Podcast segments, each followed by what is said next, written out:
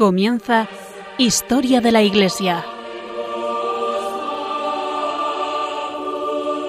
Un programa dirigido por Alberto Bárcena.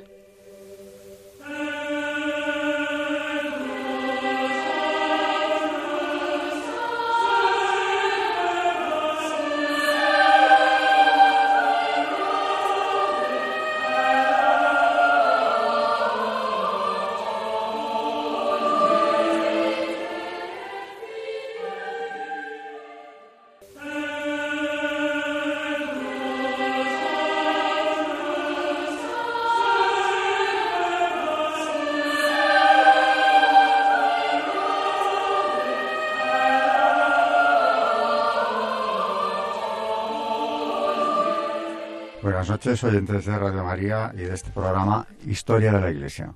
Buenas noches, María Ornedo. Buenas noches. Buenas noches, Carmen Tour de Montis. Buenas noches. Y buenas noches de nuevo a todos nuestros oyentes.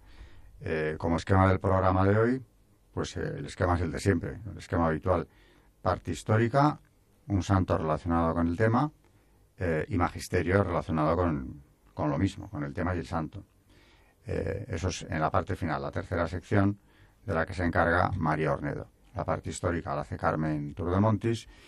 Y en este programa vamos a empezar precisamente buscando el nexo de unión entre los padres del desierto eh, y el fundador de la Iglesia, nuestro Señor Jesucristo, porque hay un paralelismo enorme. No solamente ellos le buscaron, sino que hay experiencias que el propio Verbo encarnado experimentó en el desierto a donde había ido a lo mismo que los padres del desierto, a encontrarse él con su padre, ellos con Dios.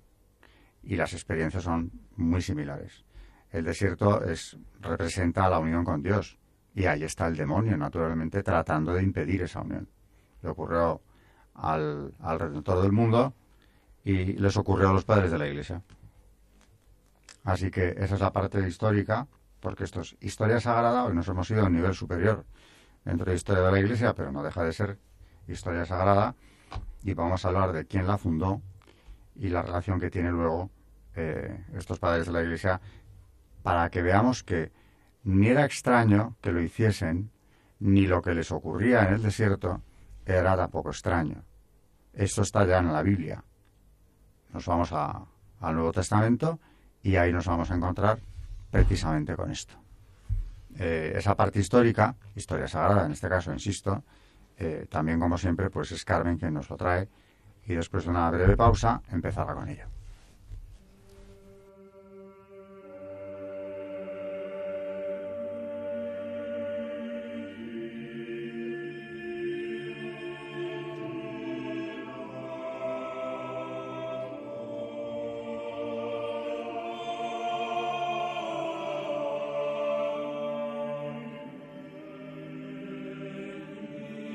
Están escuchando en Radio María Historia de la Iglesia, dirigido por Alberto Bárcena.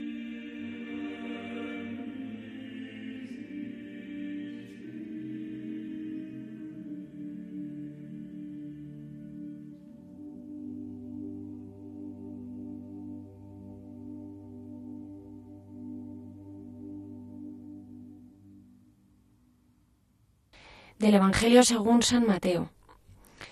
Las tentaciones de Jesús. Entonces Jesús fue llevado al desierto por el Espíritu para ser tentado por el diablo, y después de ayunar cuarenta días con sus cuarenta noches, al fin sintió hambre. El tentador se le acercó y le dijo, Si eres hijo de Dios, di que estas piedras se conviertan en panes. Pero él le contestó, Está escrito, no solo de pan vive el hombre, sino de toda palabra que sale de la boca de Dios. Entonces el diablo lo llevó a la ciudad santa, lo puso en el alero del templo, y le dijo, si eres hijo de Dios, tírate abajo, porque está escrito, ha dado órdenes a sus ángeles acerca de ti y te sostendrán en sus manos, para que tu pie no tropiece con las piedras. Jesús le dijo, también está escrito, no tentarás al Señor tu Dios. De nuevo el diablo lo llevó a un monte altísimo y le mostró los reinos del mundo y su gloria, y le dijo, Todo esto te daré, si te postras y me adoras. Entonces le dijo Jesús, Vete, Satanás, porque está escrito, al Señor tu Dios adorarás, y a Él solo darás culto. Entonces lo dejó el diablo, y he aquí que se acercaron los ángeles y lo servían. Pues efectivamente, como decía introducción del tema, que yo creo que podemos comentar porque llevamos ya varios días con Padres del Desierto, aquí tenemos el modelo. El propio Dios encarnado, la segunda persona de la Santísima Trinidad, en el momento de iniciar su vida pública, se prepara yéndose al desierto. Eh, realmente siempre que reza, que se dirige a su Padre, se aparta. Eso aparece en el Evangelio frecuentemente. Pero aquí, antes de nada, tiene una estancia en el desierto de 40 días. Es decir, que todo lo que hemos visto en Padres del Desierto, esos ayunos, esas penitencias eh, que nos pueden parecer exageradas desde la óptica actual, ¿no? Está en el Evangelio. Es lo que hizo el propio, eh, el propio Jesucristo, que es verdadero Dios, pero también verdadero hombre. Quiero decir con esto que no hay que olvidar que tiene las mismas necesidades que cualquier hombre, porque era hombre perfecto también. Eh, o sea que ellos no estaban haciendo nada mm, de repente extraño, chocante, original que se les hubiera ocurrido a ellos mismos solos, ¿no? Sino que como conocedores del Evangelio, pues saben, aparte de que esa experiencia luego la, experimentan ellos mismos, saben que el, el desierto es el lugar del encuentro con Dios.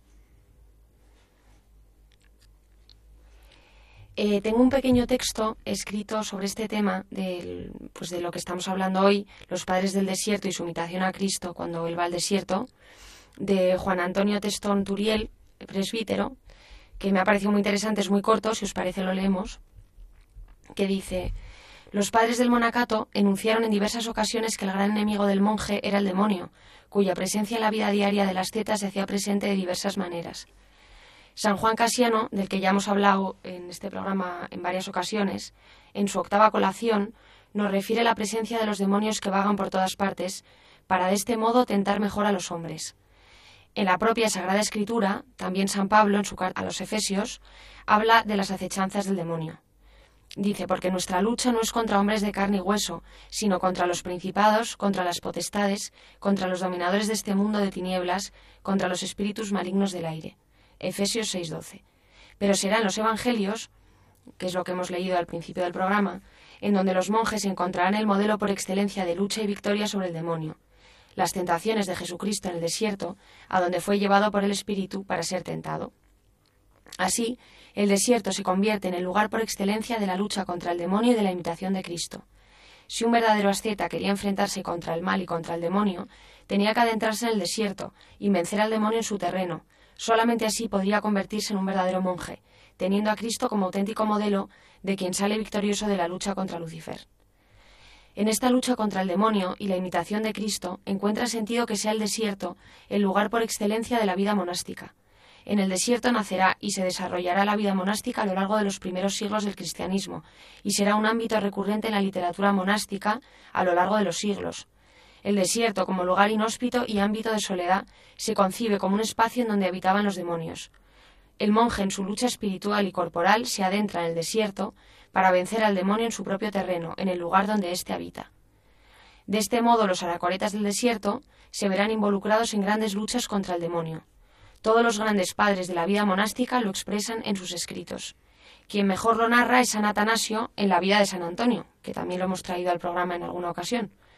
A este los demonios le atacan de diversos modos y por todos los medios. Los demonios desean echar a Antonio del desierto, pero no lo consiguen, y es sometido a todo tipo de tentaciones y visiones. Atacan a San Antonio temerosos de que el santo Anacoreta convirtiera el desierto en un lugar de las tesis y, por ende, les expulse de su dominio, que es el desierto.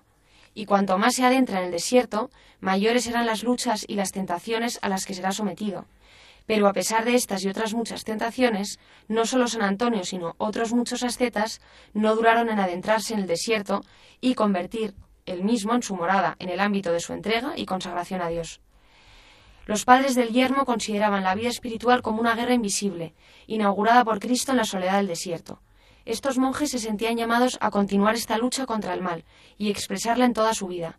Para mejor luchar y derrotar al demonio y sus diversas tentaciones y acechanzas, los ideólogos del movimiento monástico y los padres del monacato procuraron conocer las tácticas que utiliza el demonio para atacar al monje y cuáles son las artimañas que utiliza para procurar la perdición de aquel que se ha iniciado en la vida estética. De esto también hablaremos en la segunda parte del programa, eh, en el Magisterio, que María nos contará algunos de los apotegmas. Ellos les condujo a un estudio y un análisis de la personalidad humana y de la vida espiritual para vencer al demonio. Entre los grandes padres espirituales hemos de destacar a San Atanasio, Evagrio Póntico y San Juan Casiano. Todos ellos también los hemos traído al programa que elaboran una demonología, que mucho más allá que solamente hablar del demonio, configura una doctrina espiritual sobre el alma humana, las pasiones, las virtudes y cómo saber moverse en la vida espiritual. Esta doctrina no solamente quedó para los monjes del desierto, sino que es perfectamente aplicable, como siempre decimos, para todos los cristianos de todos los tiempos y para todos los estados de vida, laicos, casados, monjes, sacerdotes, consagrados y, en fin, cualquier cristiano. Todos podemos tomar esta doctrina y aplicarla a nuestro itinerario espiritual. Los padres del desierto, en su lucha contra el demonio, hicieron posible, con la ayuda de Cristo, vencer al demonio y alcanzar la santidad de vida, al mismo tiempo legaron obras espirituales de gran calidad, de entre las mismas recomendamos además la lectura de las siguientes, como hemos dicho antes, eh, la vida de San Antonio de San Atanasio, las obras espirituales de Bagrio Póntico, que hemos leído varias veces en el programa, y de San Juan Casiano, las colaciones. También, como luego, como también hablamos de ellos eh, todos estos días al final del programa con María, eh, son muy reseñables y recomendamos a nuestros oyentes que lean los apotegmas de los padres del desierto y las diferentes historias de estos monjes de la antigüedad y, específicamente de los padres del desierto. Bueno, pues como dice Carmen, lo ha introducido muy bien. y yo insisto en esta idea. Están siguiendo el modelo, como nos decía Carmen, de el Redentor no es nada extraño ni nada estrafalario que se les ocurriese o que se pusiera de moda entre los cristianos que han superado la las persecuciones, que también, superada el tiempo de los mártires, buscan la unión con Dios, bueno, con el martirio que duda cabe, que están dando testimonio, están dando la vida, son testigos de Dios. Cuando ya no hay persecuciones, buscan la unión con Dios, pero no por el camino fácil, sino una vez más por el mismo camino que había seguido Jesucristo. Eh, modelo de mártires, y modelo de estos padres del desierto a los que les, va les van a ocurrir experiencias, insisto, muy parecidas a las que él tuvo precisamente allí. ¿Qué intentaba el demonio tentando nada menos que al Hijo de Dios encarnado? Pues evidentemente impedir la redención del género humano, al que odia, ha odiado siempre y seguirá odiando. Los padres del desierto, sin tener, por supuesto, la misma trascendencia que el Redentor de la humanidad, pues estaban haciendo un gran bien con ese retiro eh, en el desierto. Estaban creciendo espiritualmente, estaban derrotando al demonio. De ahí que tanto empeño pusiera en sacarlos del desierto o intentarles de mil maneras. Pues esto también, como decía Carmen, es de lo que María se va a ocupar en Magisterio, en la sección del Magisterio, donde nos traerá unos apotegmas, es decir, eh, narraciones breves de los padres del desierto, recogidas por otros, abades, eh, muchas veces, o sacerdotes, monjes que estuvieron con ellos allí, donde nos explican el cómo, cuándo y por qué actúa el demonio, qué tretas utiliza. O sea que hoy el magisterio es interesantísimo, porque eso, como también decía Carmen, vale para hoy mismo. Eh, no luchamos contra la carne, San Pablo decía, sino contra los tronos, potestades, dominaciones. El combate es espiritual y sigue siendo igual que en aquella época, exactamente igual pues mm, más nos vale saber cómo viene, por dónde viene el enemigo y qué armas utiliza para poderle derrotar, por duro que sea, porque no vamos a negar que por lo que ya hemos visto en el programa y seguiremos viendo, la vida de estos hombres fue durísima, es la tesis, es eh, el luchar contra ti mismo y contra el demonio y sus tentaciones, contra los enemigos del alma, en definitiva. Así que eh, hay que tomar buena nota de estos apotegmas, de, hoy y seguramente de los próximos programas también volveremos sobre ello, porque ahí tenemos eh, una guía espiritual para conseguir lo que más nos importa, que es la definitiva unión con Dios. Así que mm, tenemos aquí un camino marcado por estos padres que, como nos ha dicho Carmen, eh, dejaron toda una escuela de formación para saber cómo afrontar esta batalla que es la principal que tiene cualquier ser humano en este mundo. Eh, después de la pausa, pues, como siempre, Carmen nos traerá a la Santa, a no ser que María quieras hacer algún comentario de esto que estamos hablando ahora, ya que en Magisterio vas a entrar en ello, ¿no? Bueno, me llama mucho la atención este comentario que ha hecho Carmen de este mm, sacerdote hablando de que eh, ellos fueron al desierto porque era donde habitan los demonios, que a veces esto se nos olvida. Y claro, Jesucristo, las tentaciones que sufre en el desierto del demonio es que es su sitio, donde ellos habitan es en el desierto. Por eso es por lo que ellos iban al desierto, ¿no? Estos, estos santos monjes y eremitas y demás y padres del desierto que iban allí era para pues para luchar abiertamente contra el demonio, ¿no? Superarse en esa lucha eh, como buenos guerreros y, y, claro, por otro lado, aparte de superar al demonio en sus tentaciones, apartarse de todos los enemigos del alma. La concupiscencia, bueno, todo lo que el mundo ofrece y nos aparta de Dios, aunque ya sabían lo que les esperaba allí. Y sin embargo, perseveraban y a mí me impresiona mucho eh, los casos concretos de hombres que estaban a lo mejor 40 años de su vida apartados del mundo. Y cómo, aún así, eh, eran muy conocidos en las ciudades cercanas que acudían mm, a veces grandes cantidades de gente a pedirles consejo, enseñanza, para fijarse en ellos. Y eso que se habían retirado a veces a sitios desérticos, pero de lo más inhóspitos, inaccesibles, y seguían detrás de ellos. Luego, algo muy fuerte captaban en la misma Alejandría, sin ir más lejos, que estaba ocurriendo ahí, ese fenómeno de los padres del desierto, no tan conocidos de muchos católicos, es una historia importantísima que tenemos que destacar. Sí. Por eso les estamos dedicando, ya no sé cuántos programas llevamos, al acabar con la patrística, los padres de la Iglesia, pues los del desierto, que a veces coinciden. Sí, algunos son los, son mismos. los mismos. Bueno, pues eh, nos vamos ya enseguida con, con la Santa.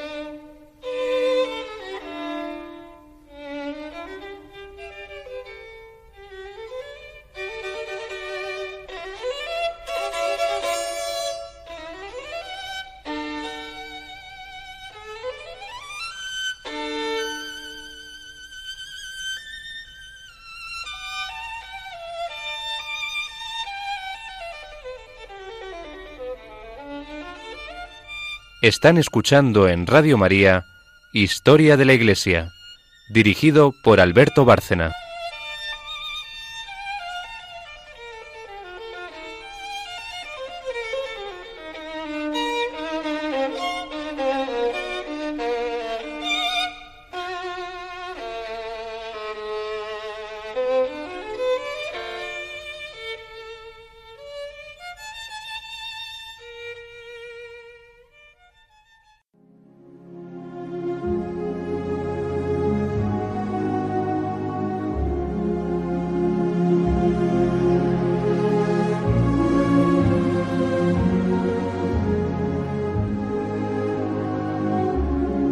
Santos en la historia de la Iglesia.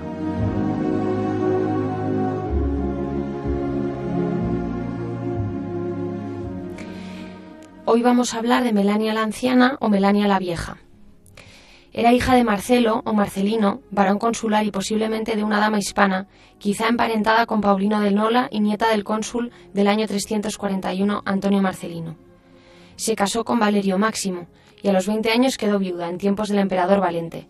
Logró que se nombrara un tutor para su hijo.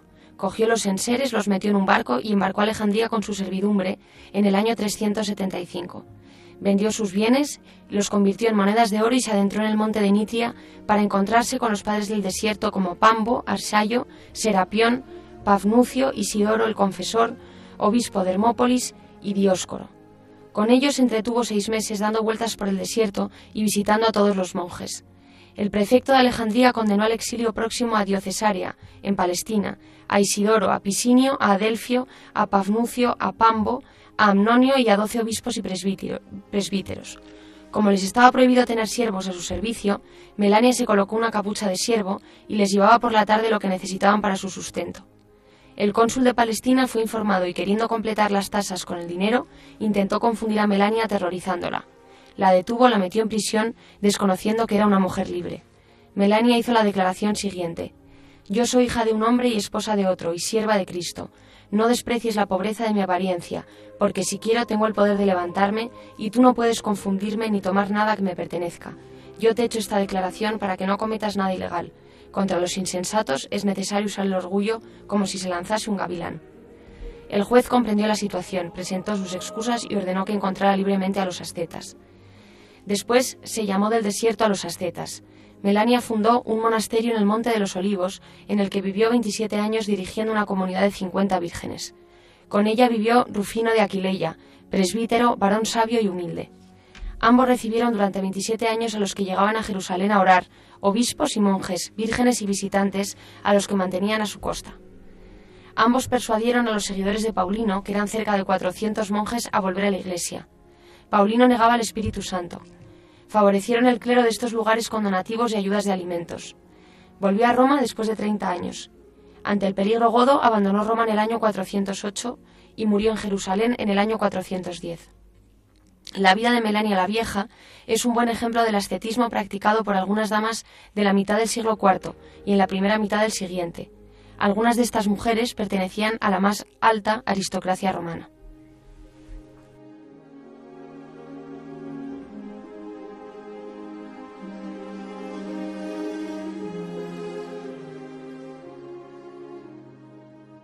Eh, sí, es verdad que yo creo que en el último o el anterior programa hablamos de ella, porque también hay madres del desierto de las que tendremos que ocuparnos, por supuesto, ¿no? Pero pasa como con los padres. Es impresionante eh, que ellas también se internaran, que ellas también fundaran eh, comunidades religiosas que vivían retiradas, dejando atrás, en el caso de Melania la anciana, como hemos visto, una vida llena de privilegios y comodidades. Mm, pero supieron que era lo que valía más. Eh, en algún programa próximo hablaremos de su nieta, Melania, la joven, que también continúa esta tradición. Y algo que también llama mucho la atención, igual que ocurría en las primeras comunidades cristianas. Eh, en estos santos o estos padres del desierto nos encontramos con todas las extracciones imaginables, desde delincuentes, eh, o esclavas de la lujuria, como Santa María, Santa María Egipciaca, que el otro día nos trajo Carmen, hasta gentes de, de la posición social más elevada, de la educación más completa y que lo tenían todo lo que el mundo puede ofrecer en lo material. Y se iban al desierto. O sea que hay de todo. Bandoleros, prostitutas, pero también eh, señoras como esta del orden senatorial que dedicaban el resto de su vida a eso, a la contemplación y a edificar a otros con su ejemplo. ¿no? O sea que es una época, este, esta, este periodo de historia de la Iglesia también enormemente edificante y que yo creo que es muy, es muy bueno profundizar en esto. Hay que decir que fue idea de María, de María Ornedo, el empezar primero con la patrística y cuando la habíamos terminado con los padres del desierto. Y echando mano de esa biblioteca interminable que tiene, pues eh, yo mismo he ido descubriendo algunos que no conocía, no sabía de su existencia. Pero claro, como es como cuando en clase tienes que prepararla o la conferencia que tengas que preparar, aunque sepas del tema, siempre aprendes, porque para poderlo explicarlo tienes que conocer primero. Y desde luego, eh, yo mismo quiero decir que a través del programa y gracias a esta biblioteca y a las obras que nos va trayendo María y los textos que, nos que elige, y también a la parte histórica que nos trae Carmen, eh, yo me he ido situando mm, con mucha más profundidad y valorando mucho más el legado de estos padres. creo que es eh, importante fijarse en, la herencia que nos han dejado, tanto en los grandes tratados de los teólogos de la patrística, como en estos apotegmas muy sencillos, pero por eso mismo también fáciles de retener y de entender por cualquiera. Así que eh, ya después de esta nueva pausa que hacemos siempre, María viene con el magisterio. Y naturalmente es magisterio que viene de los padres del desierto.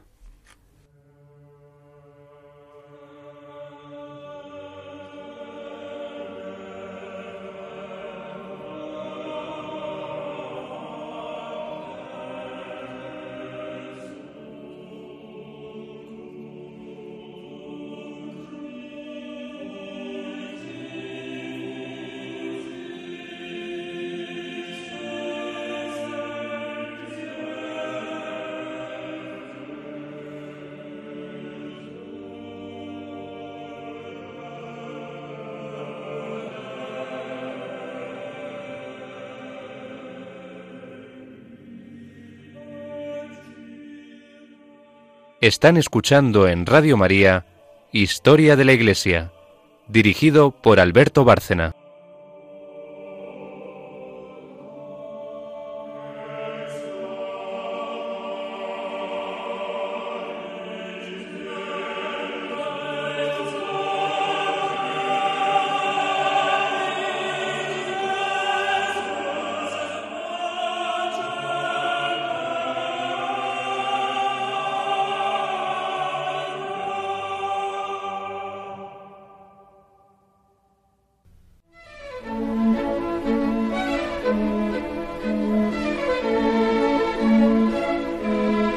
El Magisterio de la Iglesia.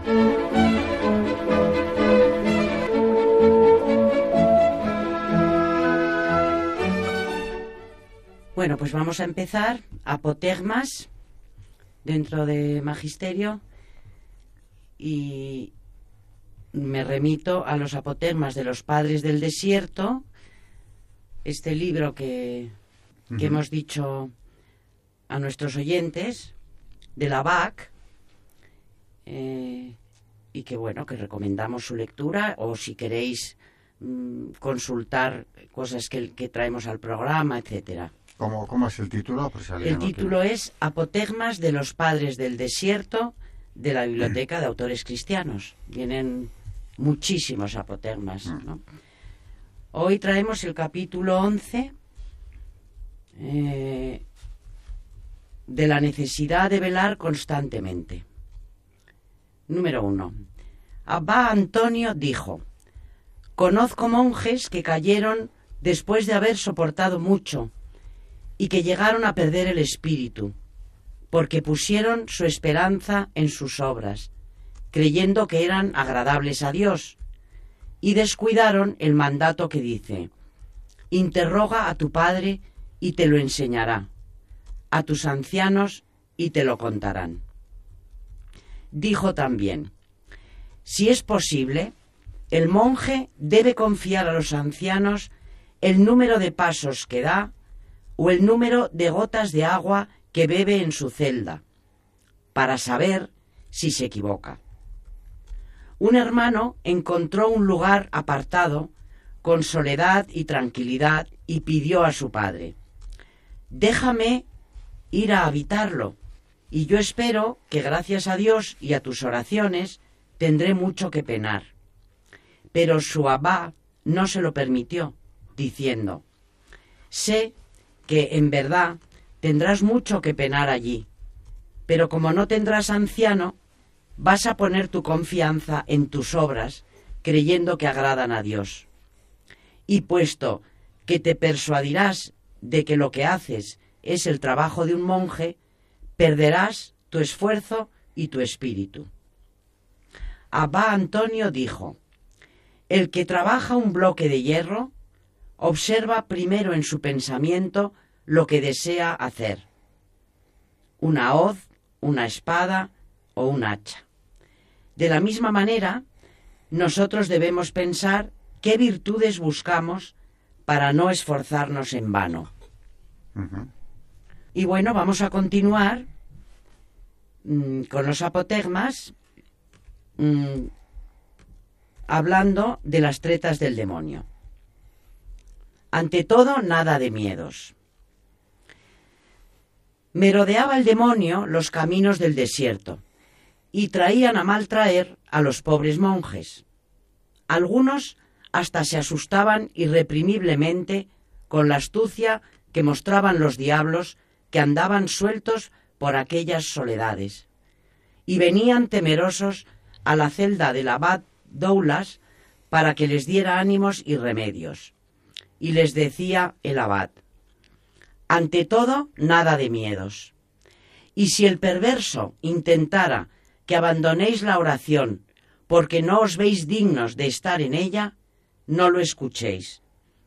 Él sabe mejor que nadie que nada hay como el recogimiento y la penitencia material, en el alimento, por ejemplo, para rechazar sus acosos.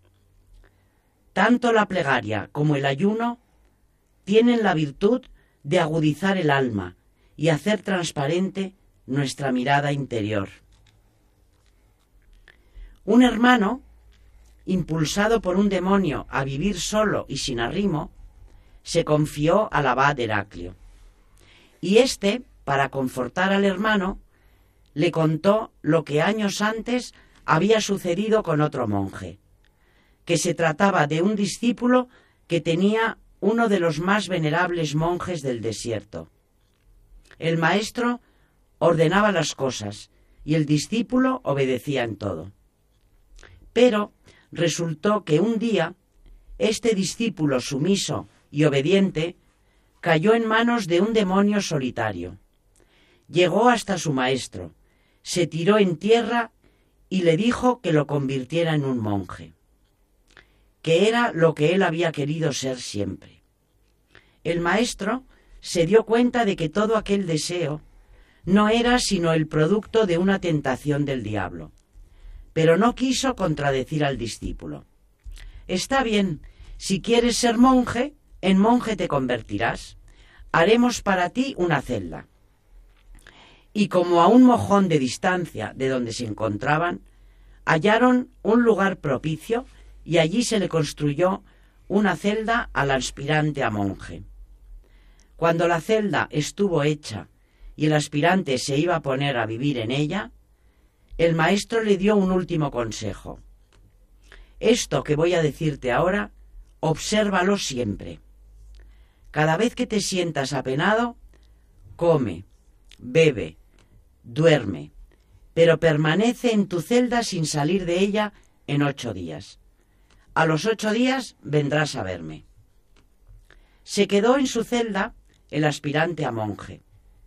Y pasaron dos o tres días nada más y al tercer día le entró el disgusto de tan extrema soledad.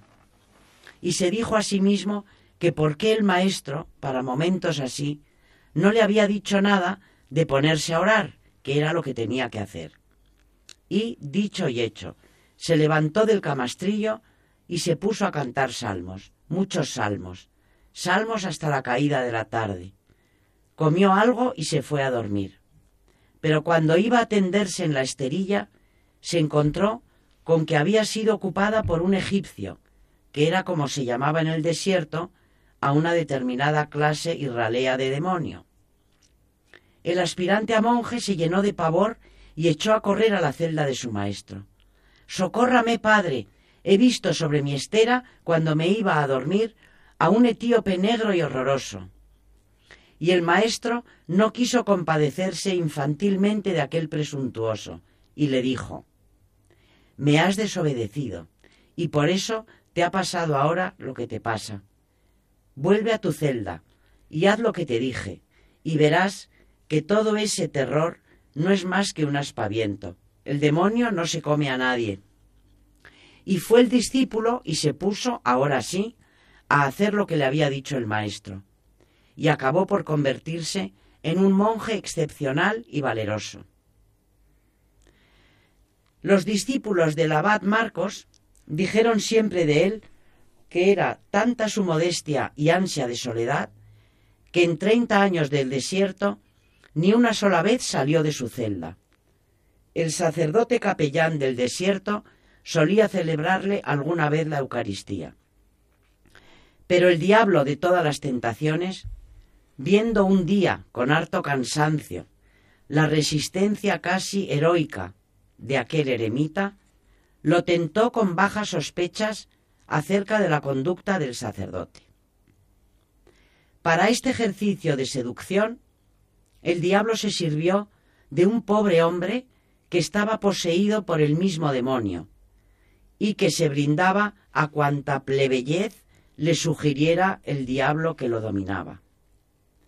De manera que con el pretexto de pedir al abad Marcos que rogara por él, el poseído le aulló al abad. Tu sacerdote huele a pecado, un tufo tremendo a perversidad. No debieras permitirle que vuelva a celebrar la misa en tu presencia. Pero Marcos, que estaba lleno del espíritu de sabiduría y de bondad, le dijo al poseso, Hijo mío, todos, tarde o temprano, se desembarazan de la impureza, pero tú, desgraciadamente, has venido con ellas sobre los hombros y el alma.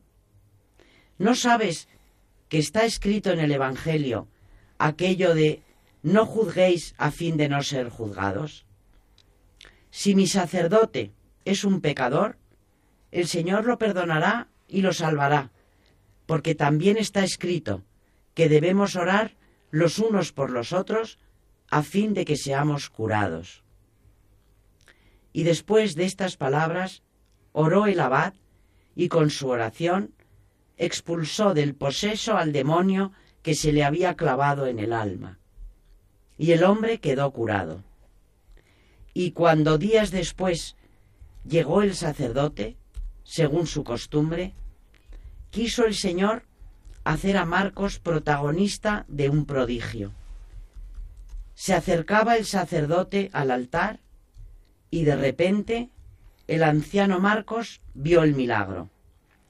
Un ángel del Señor descendía del cielo y ponía su mano sobre la cabeza del clérigo, y éste se transformaba en una columna de fuego. Marcos estaba absorto ante esta visión, y escuchó entonces una misteriosa voz que le decía, Marcos, ¿por qué te sorprende esto? Mira, si un rey de la tierra no permite a sus nobles permanecer en su presencia con vestidos sucios, sino con mucha gala, cuánto más el poder divino no purificará la liturgia de los santos ministros que se colocan delante de la gloria del Señor. Y el noble atleta de Cristo, Marcos el egipcio, se tornó grande y fue juzgado digno de este carisma. Decía Jesús en el Evangelio que quien siembra el mal y la cizaña en el mundo es el hombre malo, es decir, el demonio. Lo que pasa, explicaba el abad Matoes, es que el diablo no sabe de antemano cuál es la pasión frente a la que el alma es más débil. Él siembra el mal. Lo siembra siempre. Unas veces con pensamientos de fornicación y sucios. Otras veces con ideas de maledicencia y ruina de la fama. Y va así, de pasión en pasión, hasta dar con la que el alma le resulte más violenta. Y a la pasión que descubre como más virulenta es a la que dedica mayor empeño. Esa es su estrategia. Contaba el abad Nicetas que durante cierto tiempo tuvo a su cargo a dos hermanos que estaban empeñados en que se les permitiera vivir juntos. Decía uno de ellos que si mi hermano desea algo, yo lo haré inmediatamente. Y decía él, y decía él otro que yo haré siempre la voluntad de mi hermano. Y el abad, vistas así las cosas, dijo que bueno, que vivieran juntos y se entendieran en tan admirable caridad. De hecho, vivieron así durante muchos años. Pero el diablo enemigo se puso celoso y trató de separarlos, para lo cual ideó la estratagema de disfrazarse de blanca paloma a la puerta de la celda de uno de los hermanos. Y a la puerta de la celda del otro se disfrazó de horrible cuervo negro. Y dijo el del cuervo, ¿ves esta paloma tan suave y menuda? Y dijo el otro, pues no, lo siento, eso no es una paloma, eso es un cuervo. Y discutieron suavemente, pero discutieron acerca de la paloma y del cuervo. Subió de tono la discusión, y de contradicción en contradicción y de grito en grito vinieron a insultarse y a levantarse las manos. Hubo sangre y golpes, y el diablo enemigo estaba en su salsa y gozaba perversamente. Se separaron cuando terminaron la reyerta. Tres días después pensaron que habían sido unos estúpidos y volvieron a convivir. Hicieron penitencia, examinaron seriamente su conducta. Se dijeron que a lo mejor se habían equivocado los dos cuando dijeron lo de la paloma y el cuervo. Y gracias a esta sinceridad del uno con el otro, el diablo quedó burlado y ellos pudieron seguir viviendo juntos hasta la muerte. Otro hermano preguntaba frecuentemente por cuáles eran los procedimientos del diablo para tentar a los santos de Dios. Y el venerable abad del monasterio contó lo que le había sucedido al venerable Nikon, que habitaba en el monte Sinaí. Alguien dijo, yendo un día a la tienda de un faranita y encontrando sola en casa a su joven hija, pecó con ella. Después el joven monje dijo a la muchacha que si alguien le preguntaba por lo que había hecho, contestara que había sido el anacoreta Nikon el que la había seducido. Cuando llegó a casa el padre de la chica y se enteró de lo que había pasado, tomó airado su espada y se fue en busca de Nikon. Llegó al monasterio, llamó a la puerta de la celda del monje, y cuando el monje apareció en la puerta, el faranita blandió su espada con intención de matarlo. Pero en ese instante, la mano homicida se le quedó seca e inerte. Nikon escapó, y el faranita convocó a gritos a los monjes para que le entregaran al seductor de su hija. Los monjes, enterados de la acusación, le dieron golpes y pescozones y patadas, y quisieron expulsarlo del monasterio. Él suplicaba ardientemente, Por Dios, hermanos, dejadme permanecer aquí, aunque no sea más que para hacer penitencia. Se compadecieron los monjes y decidieron que siguiera viviendo en su celda, pero que no saliera de ella a la vida de comunidad. Y eso fue lo que hizo. Vivir como un solitario. Iba a la iglesia cuando en ella no había nadie. Y lo restante del tiempo lo consumía a solas en su retiro. Tres años largo, largos estuvo así este hombre inocente y silencioso. Pero resultó que al monje mentiroso y calumniador lo acosó un día el demonio. Se le enroscó en la garganta y le disparó la lengua. El monje del pecado salió una tarde al medio del coro de la iglesia y delante de todos los monjes confesó que había sido él el que había pecado con la muchacha faranita. Los monjes se golpeaban el pecho por la injusticia que contra el venerable monje habían cometido y le pedían perdón. Y el monje Nikon les dijo entonces, Por lo que haya que perdonar, ser perdonados. Pero en cuanto a seguir viviendo aquí, no quiero. Renuncio a vivir con vosotros, ya que entre vosotros no he encontrado a nadie con el discernimiento justo para averiguar la verdad, o al menos para comparecerse de mí. Y el monje se alejó del monasterio. Y al final de su narración, el abad añadió, para quien le había preguntado, por lo de la estrategia del diablo en la tentación. Así como ahora te he dicho, suele el diablo tentar a quienes más cerca están de la pureza y de la voluntad de Dios.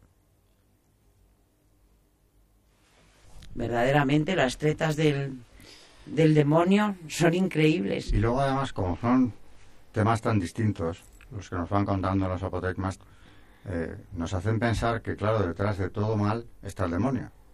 Una disputa entre hermanos que empieza por una tontería y acaban enemistados. La calumnia que le lleva al que calumniaba al otro monje de que había seducido a, la hija del faronita hasta que finalmente acaba declarando que es mentira. Todo eso en lo que nada ganaban, ni el calumniador, ni los hermanos que se peleaban por una tontería, como lo de los el paloma y el cuervo, luego lo piensas y decía la apotegma de los hermanos que comprenden al cabo de unos días la gran tontería que había sido y vuelven a convivir. Pues en realidad los pecados muchas veces, aparte de que eh, algunos ya por el por el calibre de pecado mm, comprendes que lo estás haciendo, ¿no? Pero otros muchas veces son cosas que vemos en la vida normal como muy cotidianas, pelearte con alguien, eh, hablar de otra persona, pues quizá quitándole la fama, no digo en temas muy graves, pero también puede ser, ¿no? Eh, todo eso que ves como muy normal y que lo justificamos, son cosas de la convivencia, pues no son tan de la convivencia, lo son, pero es que como nos ha leído María, el demonio está acechando. No sabe al principio por dónde es más fácil atacar a una persona en concreto, pero te estudia. A mí me ha recordado, que fíjate que esto es del siglo XX, pero me ha recordado mucho a, a Lewis en las cartas del diablo a su sobrino, es que ya estaban hablando de, de las tretas los, los, propios padres del desierto, en el siglo IV o III. Es que es increíble. Y se parece mucho, ¿eh? A, libro muy recomendable. A ese libro, sí. Sí, sí. Que ha hecho un bien enorme. Aparte de que está maravillosamente escrito, describe exactamente esto. La de cosas inexplicables que hacemos, que luego nos disculpamos a nosotros mismos, porque mm. son cosas normales del día a día, que no vienen inspiradas nada más que por el demonio. Yo la verdad que me he sentido reflejada cuando ha dicho se le enroscó el diablo en la lengua. Que muchas veces pensamos y que, que las críticas, mm, bueno, pues que las críticas se enrosca el diablo en la lengua, no cabe duda. Yo me estaba acordando hace poco de, del padre Amort, que en una de sus últimas entrevistas antes de morir, el padre Amor, ya sabemos que era exorcista del Vaticano, y la persona que le entrevistaba le pregunta que cuántas veces se confesaba. Y él dijo que, que le molestaba mucho haber comprobado al final de su vida, unos años antes de morir, bueno, esto lo dice al final, en los últimos años, que había descubierto mm, la maravilla del sacramento de la, de la penitencia, ¿no? que, la, que la confesión era el exorcismo más potente que existía en la iglesia. Y dice, tanto es así que yo antes me confesaba una vez cada 15 días, luego me confesaba una vez cada semana, pero hoy por hoy me confieso todas las tardes, porque he descubierto que desde que me confieso cada tarde, los demonios salen muchísimo más velozmente que antes. Con eso quería decir, y nos animaba a todos, a que nos confesáramos muchísimo. Yo, a mí, desde luego, me parece que, que, es, que es una fuerza impresionante la que, la que recibimos en cada confesión, ¿no? Más que el exorcismo, es verdad. Pero que es, que es un exorcismo de tal categoría que yo creo que el demonio también hace que muchas veces no nos queramos confesar o, pensemos, bueno, La crítica, bueno, pues sí, pero bueno, tampoco está, tampoco es tanto. Es el demonio que se ha enroscado en tu lengua. Yo hoy eh, he meditado mucho sobre esto, ¿no? Sí, hombre, si lo piensas desde una visión teológica, en la confesión precisamente se pone remedio a la obra del demonio. Porque ahí Dios perdona tu pecado a través del sacerdote, con lo cual la obra mala que has hecho por la tentación diabólica queda anulada, perdonada. Te reconcilias con Dios. ¿Cómo no le va a molestar? ¿Cómo no va a intentar que la confesión no se produzca? Y ponerte escollos eh, y meterte ideas de que, bueno, pues esto no es tan importante. Es importantísimo hacer un examen de conciencia en condiciones y no acostumbrarnos a que, bueno, si esto lo hace todo el mundo, todos los días pasa, son cosas del día a día. Pues no, no tienen por qué serlo. Hombre, hay que luchar contra, contra las tentaciones y contra tu propia naturaleza. Porque una cosa que me, que me ha gustado de los apotegmas que has traído hoy es eh, esa combinación, ¿no? Entre lo que es tu naturaleza, que es una naturaleza caída, evidentemente, ¿no? Débil, y cómo él, el demonio, sabe explotarla, fijándose muy bien en por dónde te puede atacar mejor, para que hagas el mal. O sea que eh, cuantos más lees, sobre todo de las tretas del demonio, más cuenta te das de cómo influyen en, nuestro diario vivir.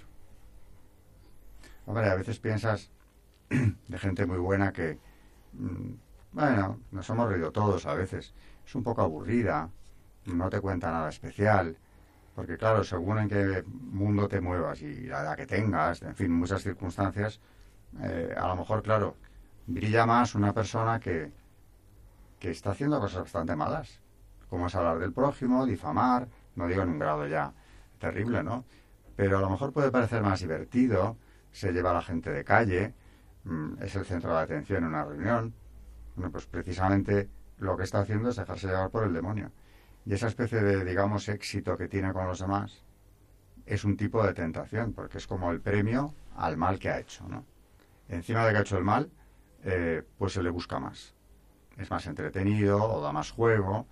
En fin, esto comprendes ahí también cómo el apartarse del mundo, lo que ellos buscaban, tiene una importancia enorme.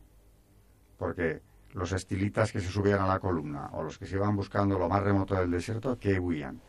de este tipo de tentaciones.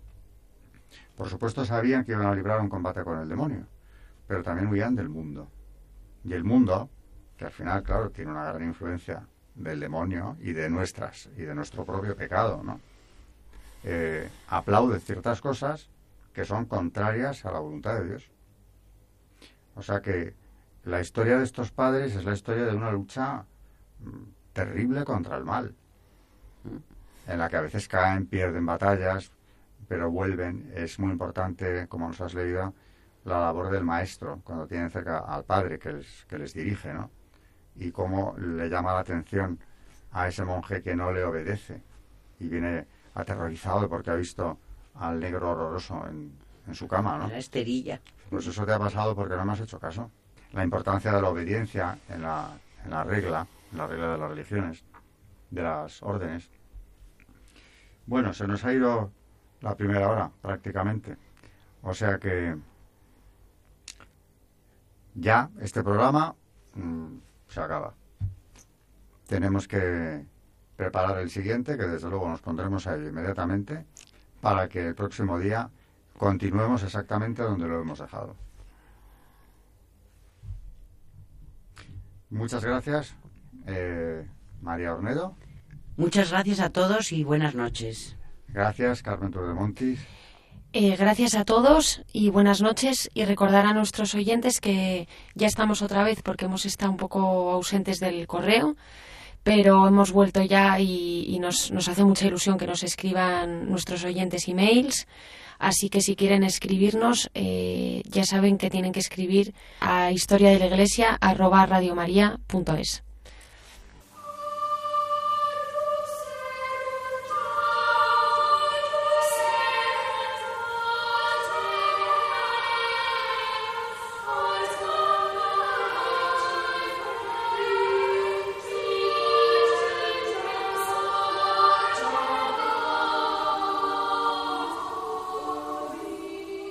Han escuchado Historia de la Iglesia, un espacio dirigido por Alberto Bárcena.